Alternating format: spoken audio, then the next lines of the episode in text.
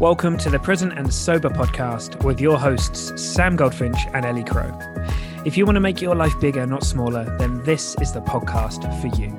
If you can sense that you're destined for more and you're curious about how drinking could be holding you back, listen in and come on this journey with us. Through the interplay of mind and body practices, we will help you elevate your daily life and discover the wonder and potential of going alcohol free. Let's make life bigger together. Hey friends, wow, do we have a good episode for you today? I'm to say it, this is up there. This might be in my top three favorite conversations of all time that we've had since the beginning of the podcast. It is a beautiful, beautiful conversation. We've got Ellie's good friend Michael with us.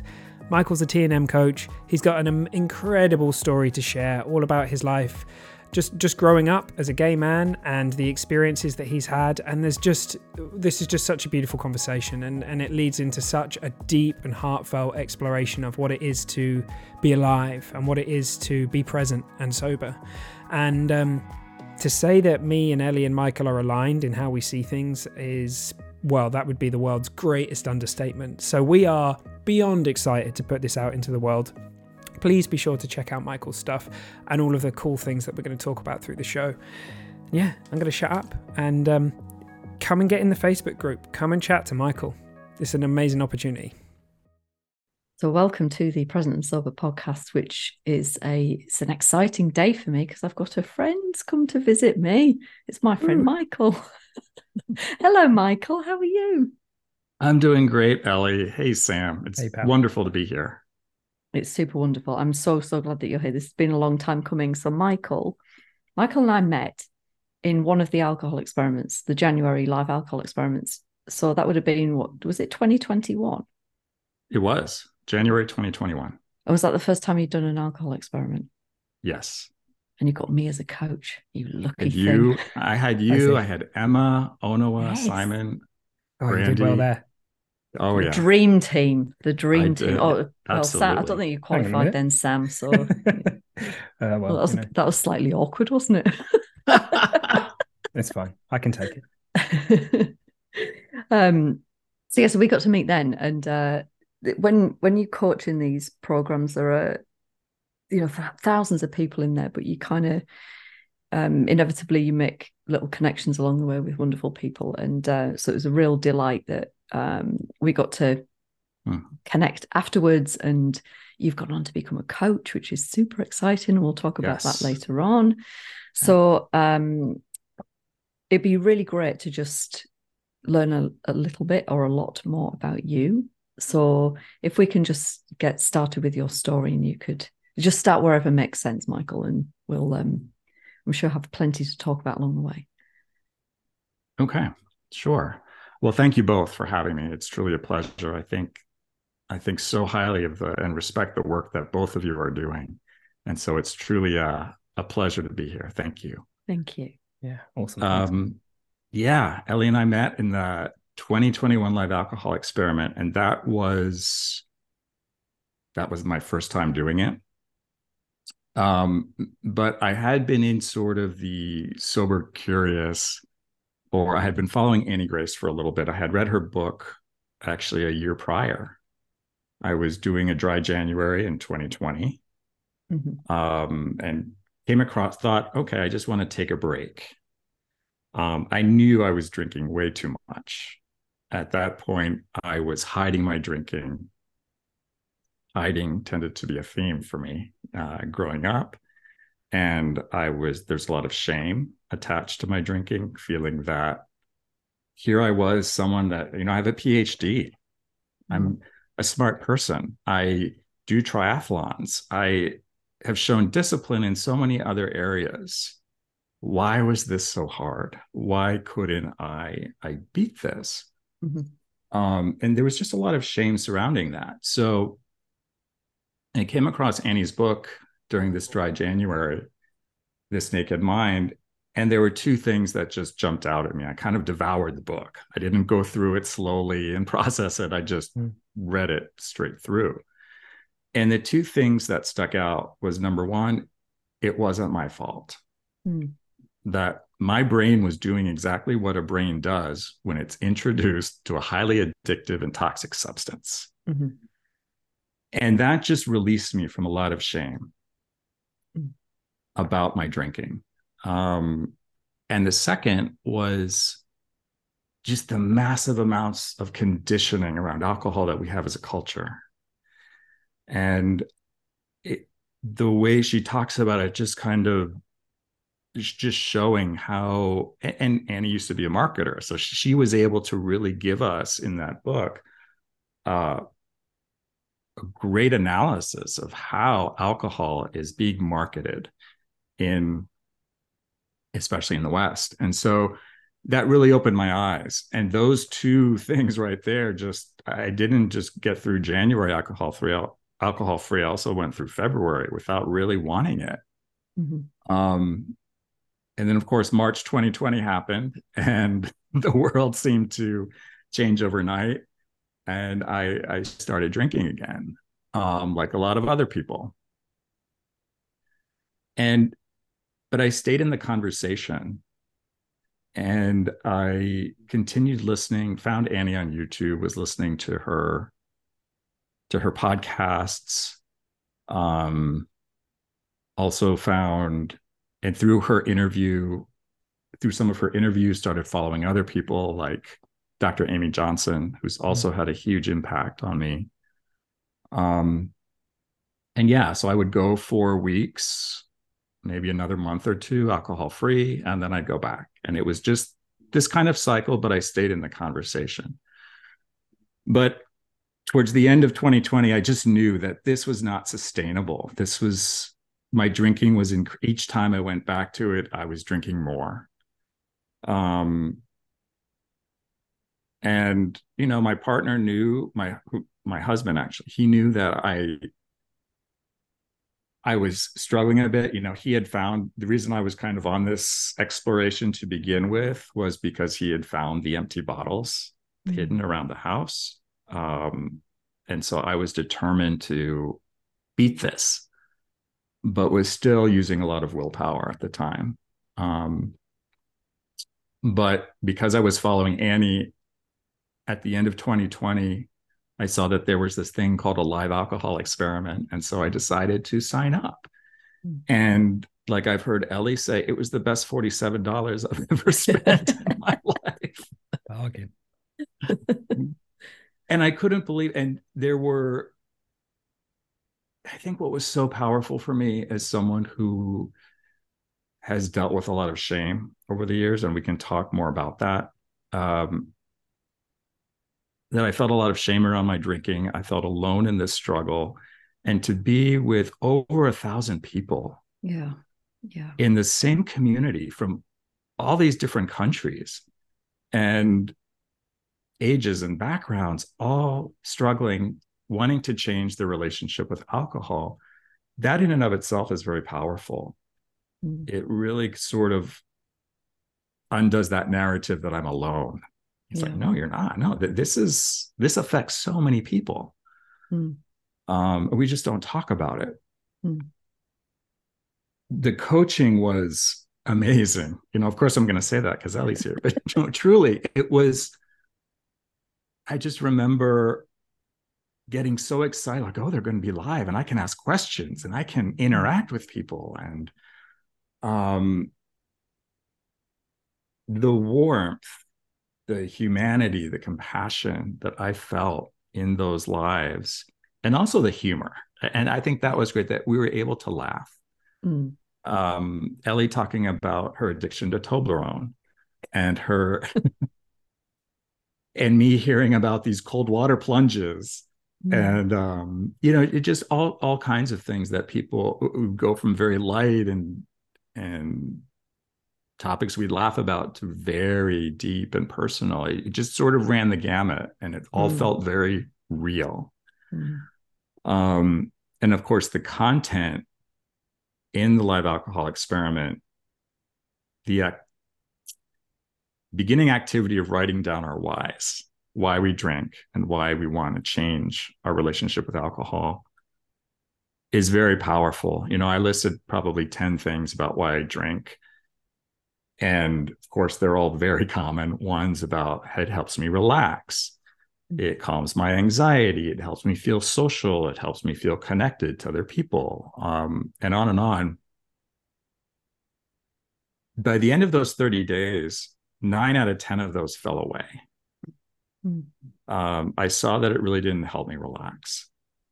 I saw that I don't need it to connect with other people. I just saw that all of these beliefs I had around the substance itself just didn't make sense anymore. Um, and I didn't know if I would stop drinking forever, but I knew I wanted to just keep going, and so I, I did. And for for a number of months, I was, I was doing pretty well. I, I felt better than I had in years. My training felt better. My running felt better. My swimming. Um, I felt clear headed in my work but then at some point, um, we also face some of the deeper reasons why we were drinking yeah. to begin with. And that one belief that didn't fall away was I drink because I want to numb mm. and check. Mm. Alcohol helps me numb and check out. Mm. And of course, alcohol does that. Hmm. It numbs our prefrontal cortex and there was just there were times that I wanted to check out. I wanted to numb. And so for me, it became what am I trying to numb? Why do I want to check out? Why do I want to numb? And so that kind of led me on an exploration because I was just feeling like, okay, I haven't had a drink in months, but I feel terrible. I feel disconnected from myself, from other people. I just feel this I'm suffering and I don't know what it is. I don't um I was just I was in a depression, my anxiety was coming back. And I had heard I think it was a, an interview with TJ Woodward who's written a lot about addiction and he sort of named three root causes that he saw in his work. And the three root causes that he sees are toxic shame, unresolved trauma, and spiritual disconnection. Mm-hmm. And when I saw those three, I thought, I have all those 3 mm-hmm. You know, I know that there was definitely trauma growing up as a as a gay kid um, where it was not okay to be gay in the environment I grew up, um, that feeling of I don't belong, I'm not like other boys, is can be very isolating.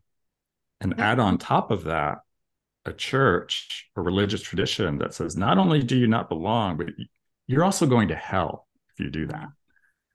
Um, Michael, can so I just there, what, what what sort of age what, what's kind of your earliest memory of this? How of, long are we talking? Of feeling disconnected or feeling different? Feeling different. I don't. As long as I can remember, really. Yeah, yeah. I don't know what age that started. Um, but yeah, you know, there was, I felt different. I felt even though I was very active and I was competitive and I liked certain sports. I liked swimming. I liked running. I liked individual sports, but you know, American football just wasn't my thing. That sort of rough and aggressive just didn't appeal to me at all. Um, I also liked, you know, music and art, and you know, and, and I was bullied a lot. I was bullied an awful lot. I was beaten up a lot. Um, so I I don't know which came first. I felt different and was bullied or was bullied and had that those not good experiences and that led you know who knows? But um all of it just led to this feeling of being different not belonging and not fitting. And so you know it, being in an environment too that was where I was in a religious tradition, where you know once i had an awareness that oh i like other boys um i i couldn't tell anybody that. Mm-hmm. and the i knew that the only options I, because it, it just was this there was so much stigma around it. Um and i you know probably had this awareness sometime in the 1980s and during the aids crisis. So to be gay not only meant that you were sinful going to hell but you were going to get this awful disease. Mm. um so there was just all of this story and shame around that. I couldn't tell anybody but maybe maybe god would heal me. Maybe i could um find refuge in the church find healing to change this and you know as a in my early 20s i went to a christian college. I then um, was part of a pray the gay away ministry to try and change my sexual i was part, doing reparative therapy. Um, because who i was was not okay. Mm. it was sinful and it it had to change or i would go to hell or i would just live this miserable celibate life. Um and neither of those options seemed like good options. So that's what i was doing. And i eventually saw that it wasn't working. And i was becoming more and more uncomfortable with the pressure to the pressure to date women and i just thought i'm not going to you know some of my, some of my closest friends are women i'm not going to it just seems so disrespectful to use them as an experiment to see i just thought no i'm not i'm not doing that Mm. and as i started to question what was going on in some of these in in this program um you know there was a lot of gaslighting going on. it was my problem. They were my issues. I'm just not trusting the process. I'm projecting my issues onto the leader. It's my problem. It's not Mm. there is no controlling authority. There is no manipulation here. It's your issue. Um and so there was just sort of layer upon layer of this i was struggling. I um fortunately i was able to get out of that community when i went to graduate school to do my phd um, but even though i left that community the struggle was still there between my sexuality and my faith. Um, and at one point i called a mentor. I went to go see a mentor of mine who was a pastor of the church had gone back for some event and just telling him just that i was in this tug of war. I was feeling all of this pain. And i remember he looked at me and he said brother michael satan wants your soul. And then he repeated it again satan wants your soul.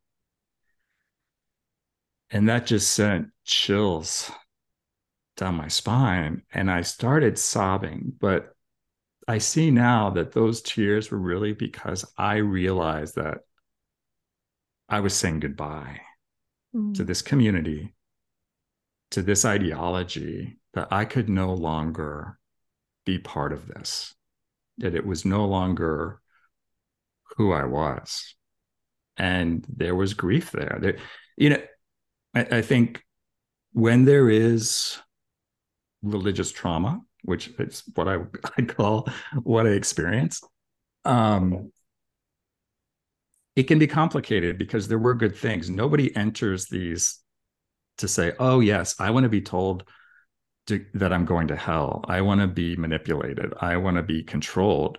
We go into a community thinking we're going in to, to find support, to find acceptance, to be able to, you know, express what's on our minds and hearts.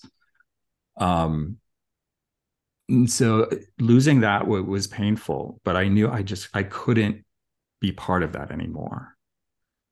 Um, so when I was working on my PhD and I was socializing then with all these other people, of course, there was alcohol. And I hadn't been a drinker before because it hadn't been part of that, that context. So alcohol was introduced in social situations, and it was like, holy cow, where has this been all my life? This this tug of war was just gone. Mm. The anxiety about, you know, the f- eternal fate of my soul was just no longer an issue. Um, everything just seemed to quiet. Mm. And I had this sense that everything's going to be okay. And I, you know, my mind, my brain remembered that. Like, oh, this is this will help. this will help quiet all of that. Let's do this again.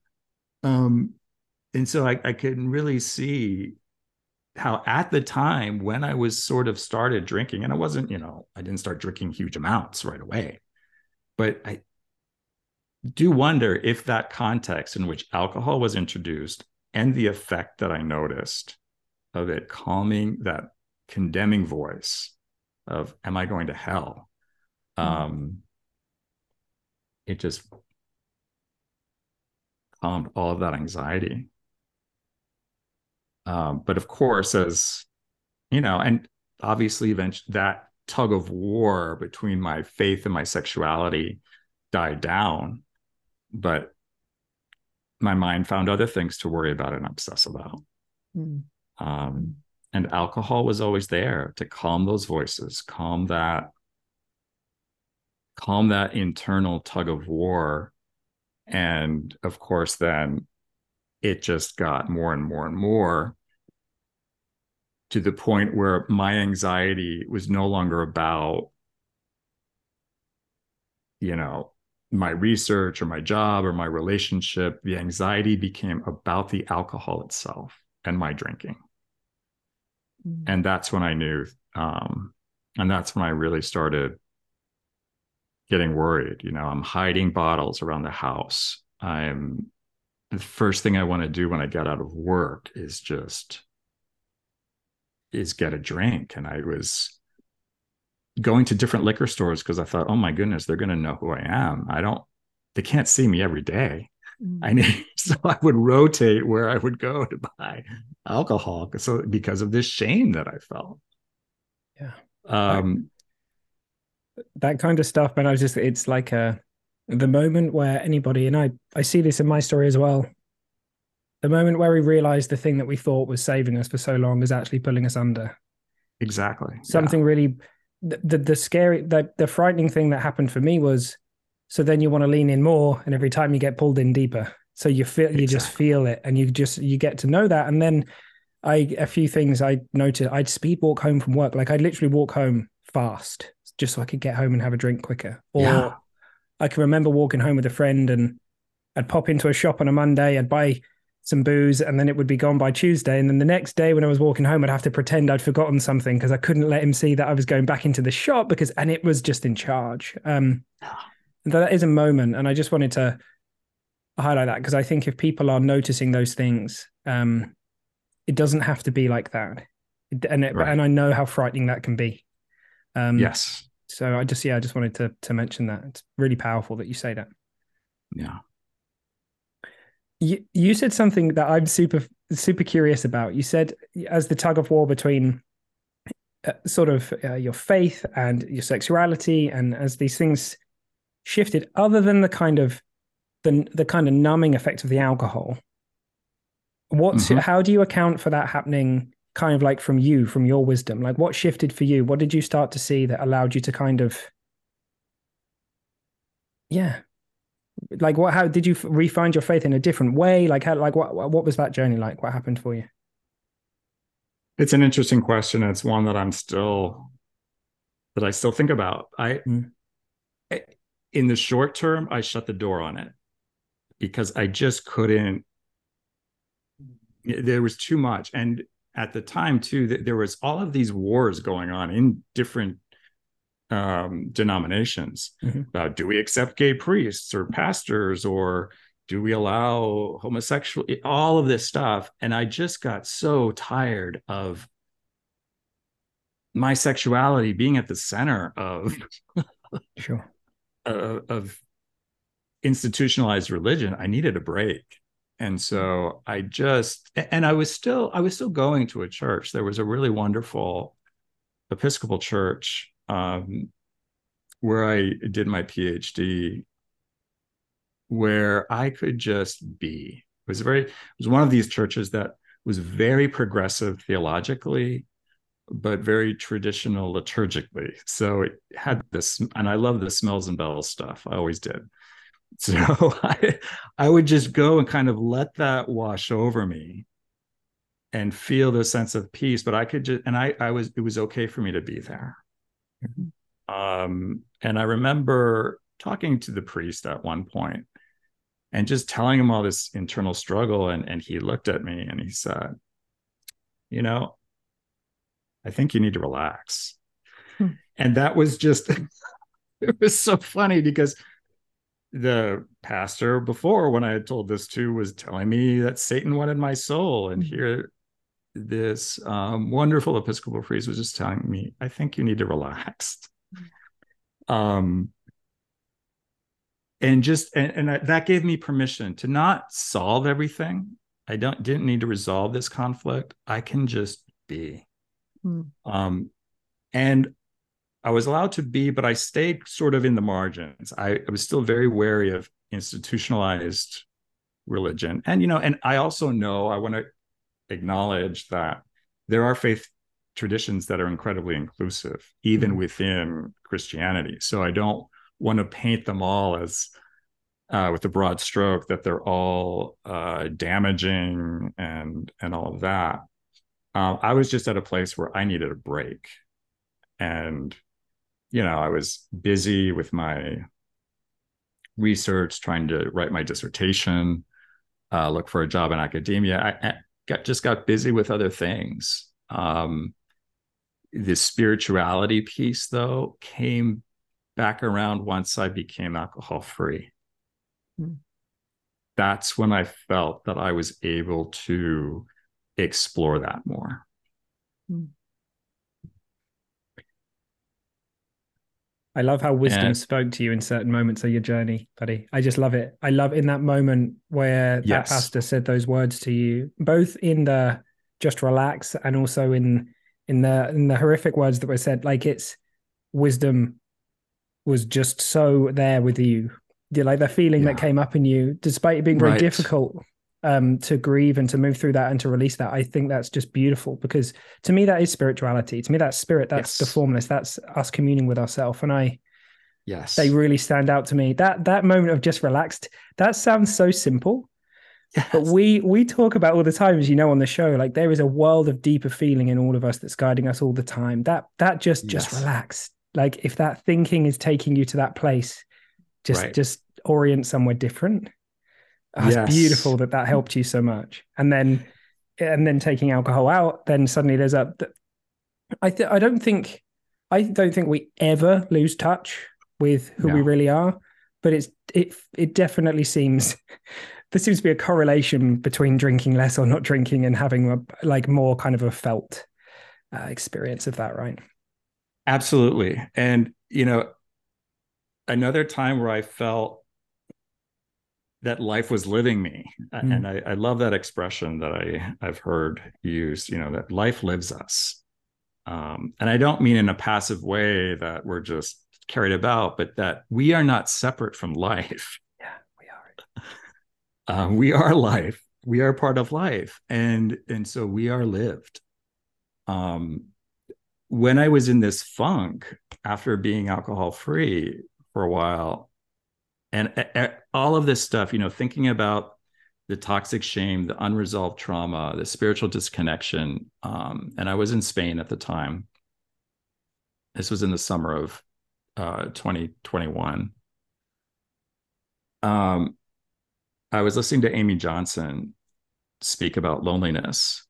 She was answering a question that um, that someone had written to about and I, I, just really related you know my sense of feeling disconnected And what she said or what I heard um, just sort of rocked my world because she said, you know, how interesting is it that we can be with the people we love, the family, and yet feel alone and lonely? Yet we can be alone without people in nature and sense this oneness and feel connected. So, this feeling of loneliness, of disconnection, really has nothing to do with how many friends I have, whether I had a traumatic childhood, whether I was bullied, whether all of this stuff. And she said, What if that's a story? And what if what's really true is that as humans, as part of life, we share the same essence. We are of the same essence, and we are connected more than we can possibly imagine. That that is our default nature. Hmm.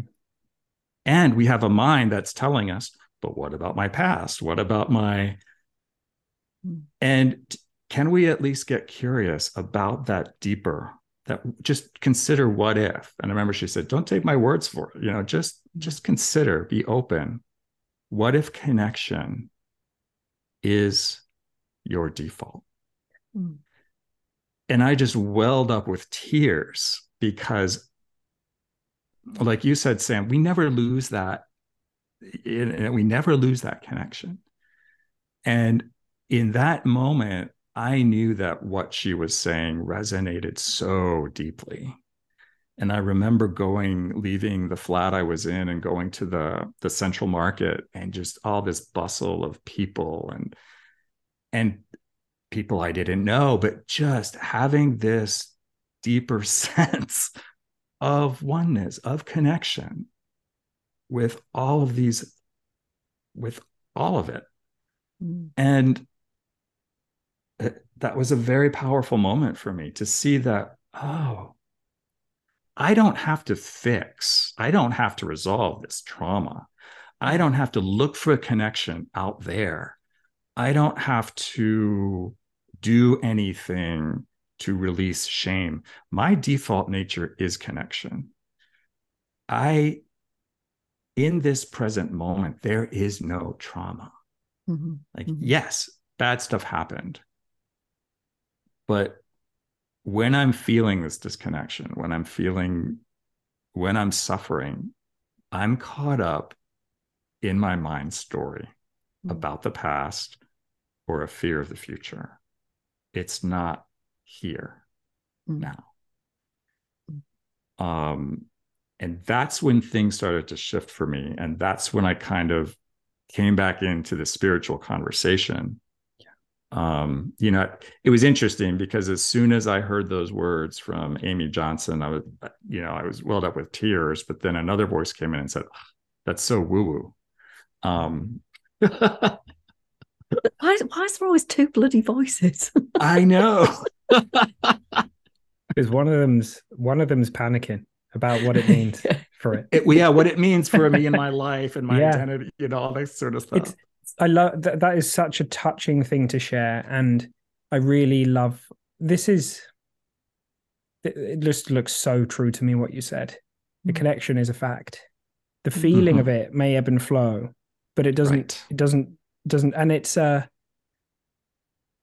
We live in this experience of thought moving through us, and if we are innocently orienting towards all of the things that we're disconnected from, and you know, I often say to people, in a bar surrounded by people feeling completely lonely or exactly like being in nature feeling completely connected because it's right. it's at a deeper level than the it's a little bit like as it looks to me if you imagine the sea like at the top there are the waves that are crashing and moving around all the time there's the kind of like the ebb and the flow of feeling but it always if you look in the direction at the deepest level there is a there is a space within us who we really are that's formless and untouchable, and it cannot be touched by what has happened to us, what will happen to us. There's nothing any of us could do or not do that would add or take anything from that space.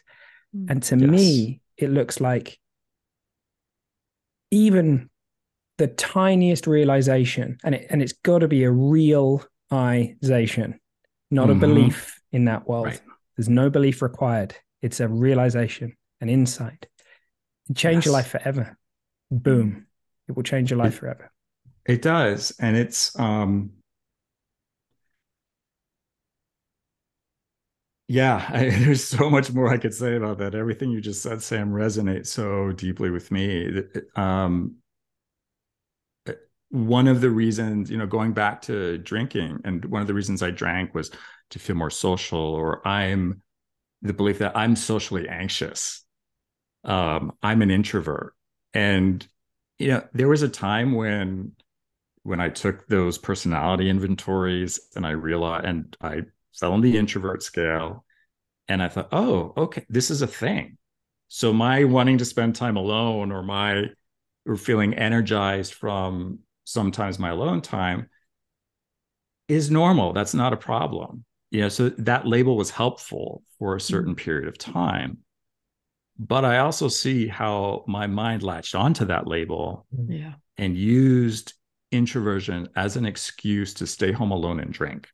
Mhm. Mhm. Um, to say, I'm socially anxious, I'm socially awkward, or I'm an introvert, and therefore I'm going to not connect or part of this. And what realizing, coming to truly see that we are connection, you know, we are, there is this deeper oneness, that connection is our nature.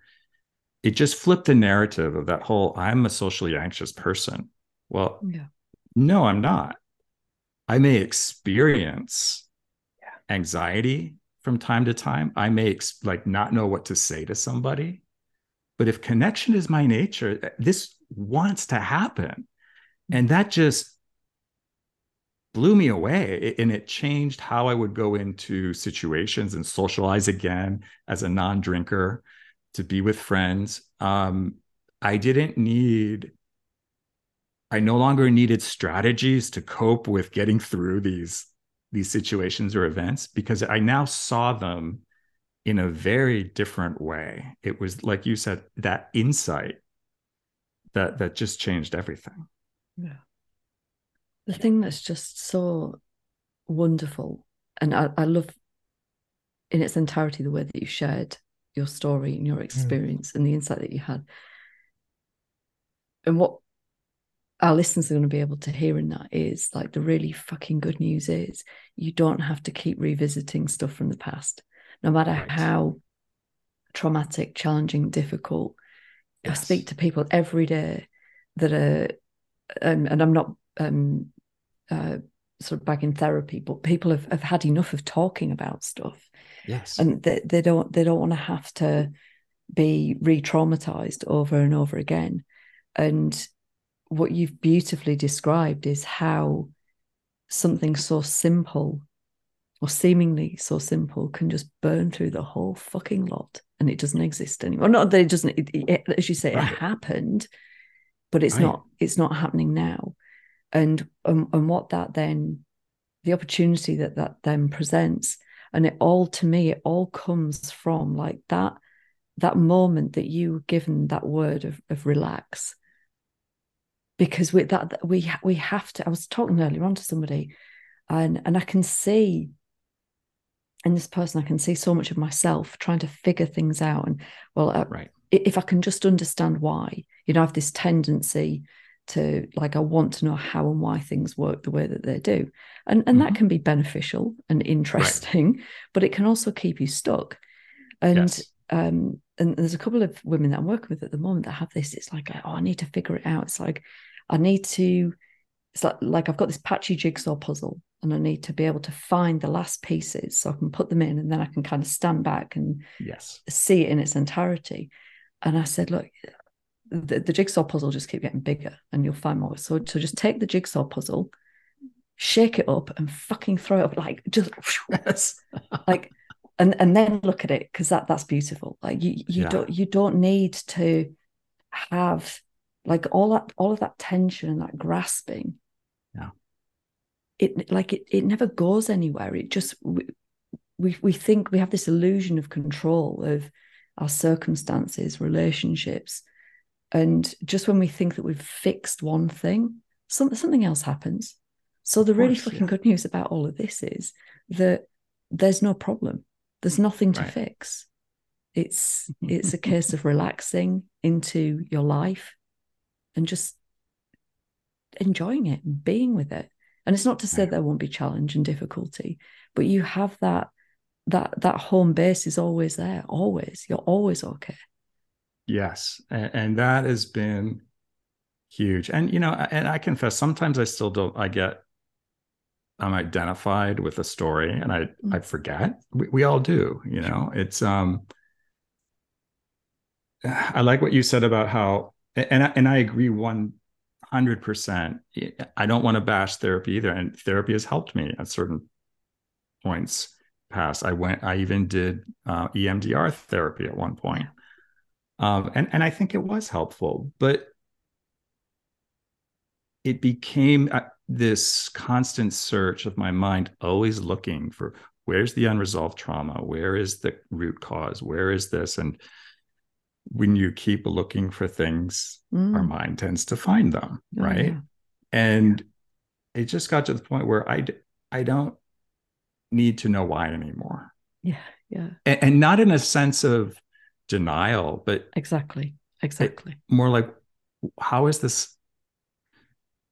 I am here now. There is no past. The past is an idea mm. that's brought up in the present. Um, so there's this mm. right here. Mm. And can I learn to be in this and see that I'm okay? Whatever shows up, whatever experience happens, um, it's okay. Um, and that was huge for me to see. I think, yeah, sometimes there are things that are helpful. And what that, so for me, for example, understanding the difference between fear and worry and anxiety. Mm was really helpful to understand that we live in a world now that you know how fear developed from an evolutionary perspective to keep us safe um, when there's an immediate and present danger so that we can react without thinking and fear goes away we get to live another day right um, but in this society we live in now where there aren't woolly mammoths hiding behind the corner. They wouldn't be hiding behind a corner. They'd be. You've got a vision now, right? you know what I mean? yeah.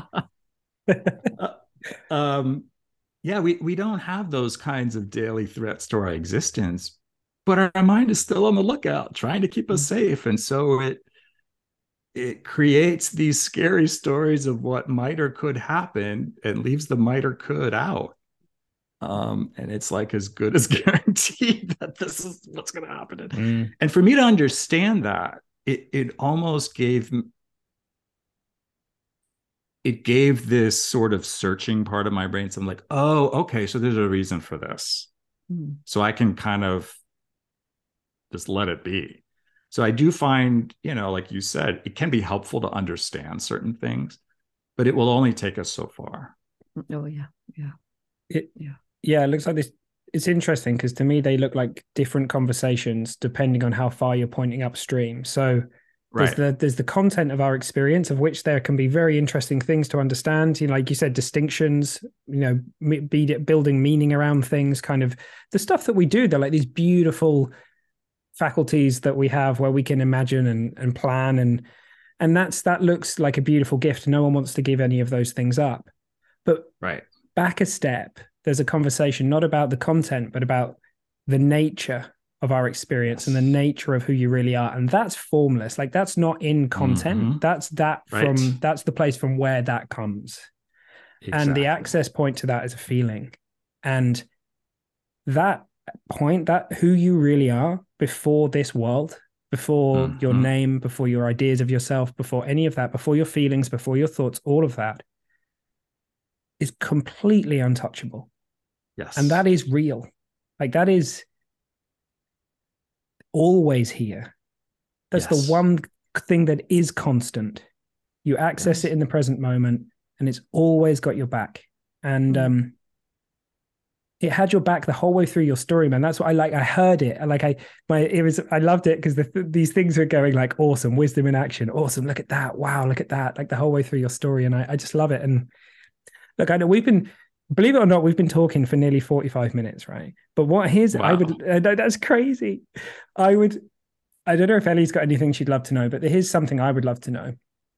If there's anyone who's sitting listening to this thinking, ah, I deeply resonate with with with this story and they maybe feel like they're at a certain point and what would you love them to know what would you uh what would you love to share love to share that to, to be curious and and just consider what if not everything your mind is telling you about who you are and what you've done and or about whatever. What if you didn't have to believe it all you know what if you could just sort of get curious about that experience and know that and just yeah consider what if you are bigger than all of that? You know what the other metaphor i've heard is the sky and the weather. You know what if you really are as expansive and open and clear and peaceful as the sky. Mm. and we're getting identified with the weather that passes through. Um, and can you see that the sky cannot be damaged by the weather? The sky cannot be touched. Even if it's a hurricane it's still not going to affect the sky. Mm. um, and just can you lean into that and see and what shows up for you around whatever habit you're dealing with? Whatever stories that that seem so real in this moment. Um, can you find that space and lean back into that expansive sky that is who you are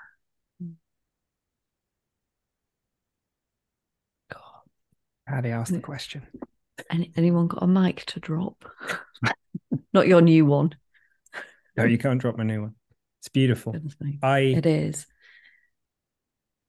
i'm so touched by i mean i to say we are on the same page might, might be a bit of an understatement like it's Right. it's really beautiful to hear you and to use the analogies and metaphor that you Mhm. are is is really touching it's beautiful and i know that many of our listeners. I mean we're we, we're always pointing in this direction but it's rare that we have someone on who can express it in such a beautiful way. So thank you for coming and doing that. That is pretty oh, amazing. my pleasure. Yeah no it, it's a pleasure. I, I love talking about this stuff. And it's amazing is that this exploration for me eh, like alcohol was the doorway Mm. Yeah. to just such a much larger uh, conversation about who we are and the nature of our experience and how our minds work and it's i can't think of anything more gratifying and and to talk about Mm. so this has just been such an incredible joy and pleasure for me thank you Oh, thank you. Thank you. It just, oh, it, I get so excited when you, earlier on, when you were talking about that connection that you feel when you go into a program like the alcohol experiment and n- now knowing just as you say like that it's this doorway to something so much bigger for e- each of those people you know they're it's going to look different for everybody but they're right. they're opening that door and it's collectively it's um much needed and uh it's it's this time i think is a really interesting very interesting place to be and to have people like you coming through as a coach when you told me that you were considering coach training I got super excited, and here you are, fully. Yeah. Well, in fact, you've been you've been certified a while now. Yeah, uh, it'll up a year? be it'll be a year in September. Mm. So so and you- it Oh, go ahead. Go ahead. No, I was just going to say, do you want to tell us a little bit about what you've been up to and what you are up to? Yeah, well, I've I've started my coaching business, which I call Open Vistas Coaching. Nice. And I call it that because for me, this experience has been about what it's been about opening what we see. Mm-hmm. You know, it's not about willpower, it's not about focusing on the behavior, it's looking in a little different direction and just kind of expanding Mm. that view. Um, so the name came to me when I was out in the desert in New Mexico last year, and I thought this just this makes sense. It, it's very much who I am and how how my own change story has worked. Um, and so openvistas.com, openvistascoaching.com is where people can find me and I do one-on-one coaching.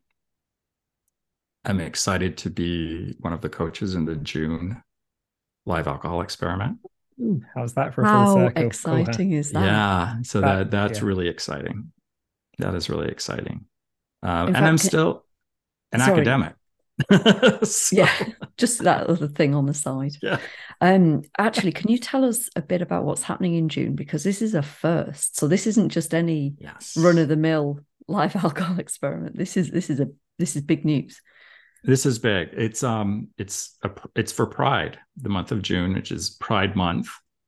Um, in a lot of places around the world, celebrating LGBTQ plus Mm. uh, Pride, and there's a group of us coaches that really wanted to create a safe space for LGBTQ folks to really to feel safe. And you know there's we talked a little bit about shame earlier and hiding and there can be there there can be resistance. Um to- being in groups you know if you're Yeah. talking about very deep stuff and about things that are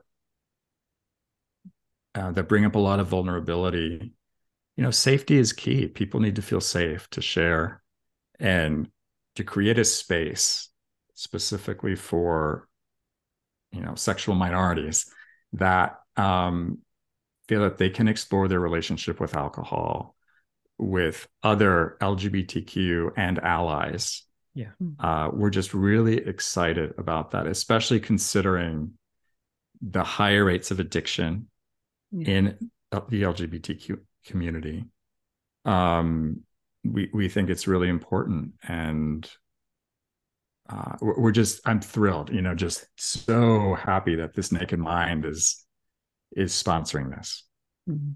Mm. It's wonderful. I'm super, super excited. I'm thrilled for all of you. Like what a what an opportunity for you guys, but Absolutely. then for the wider community. It's wonderful. yeah yeah Very exciting. I, Yes, I love it it. I love all that. It's, uh, I have no doubt that people are gonna want to reach out and, and and chat to you, man. That's really cool. And um, I this is a really important conversation. I can I can kind of I I know I know how many people this will touch, um, in you know the most beautiful way. So yeah, once again, just thanks for coming on and being so open hearted and and authentic and and yeah, just real about it. Yeah, well, thank you. You know, it, has been such a joy. I, I love the work that both of you are doing. Um, you know, your, your podcast is reaching so many people. It's had an imp- it's had an impact on me. Um, you know, when you talk about things that how we resonate in, in, the, in these topics, there's so many times where I'm driving and I'm like, oh, I know exactly what he's talking about. I know exactly what they're talking about. Yeah, it's good. Um, so it, for me, that this is just truly a pleasure, and I'm grateful. I have no doubt we'll be inviting you back on. I yeah. Uh, a- anytime I would love Yeah. to. Yeah, that would be great. I don't want to speak for Ellie, but I'm pretty sure I can. Yeah, you can. And the only um the only condition is before you go, Michael, you've got to give us your best British accent.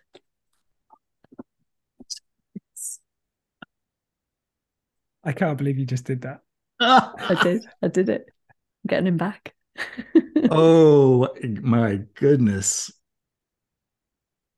Here we go. It's worth the wait. I promise you. Oh. See, now that you put me on the spot, now I have to think of what it is. What it is that I can say that will come out. And, and of course, it'll come out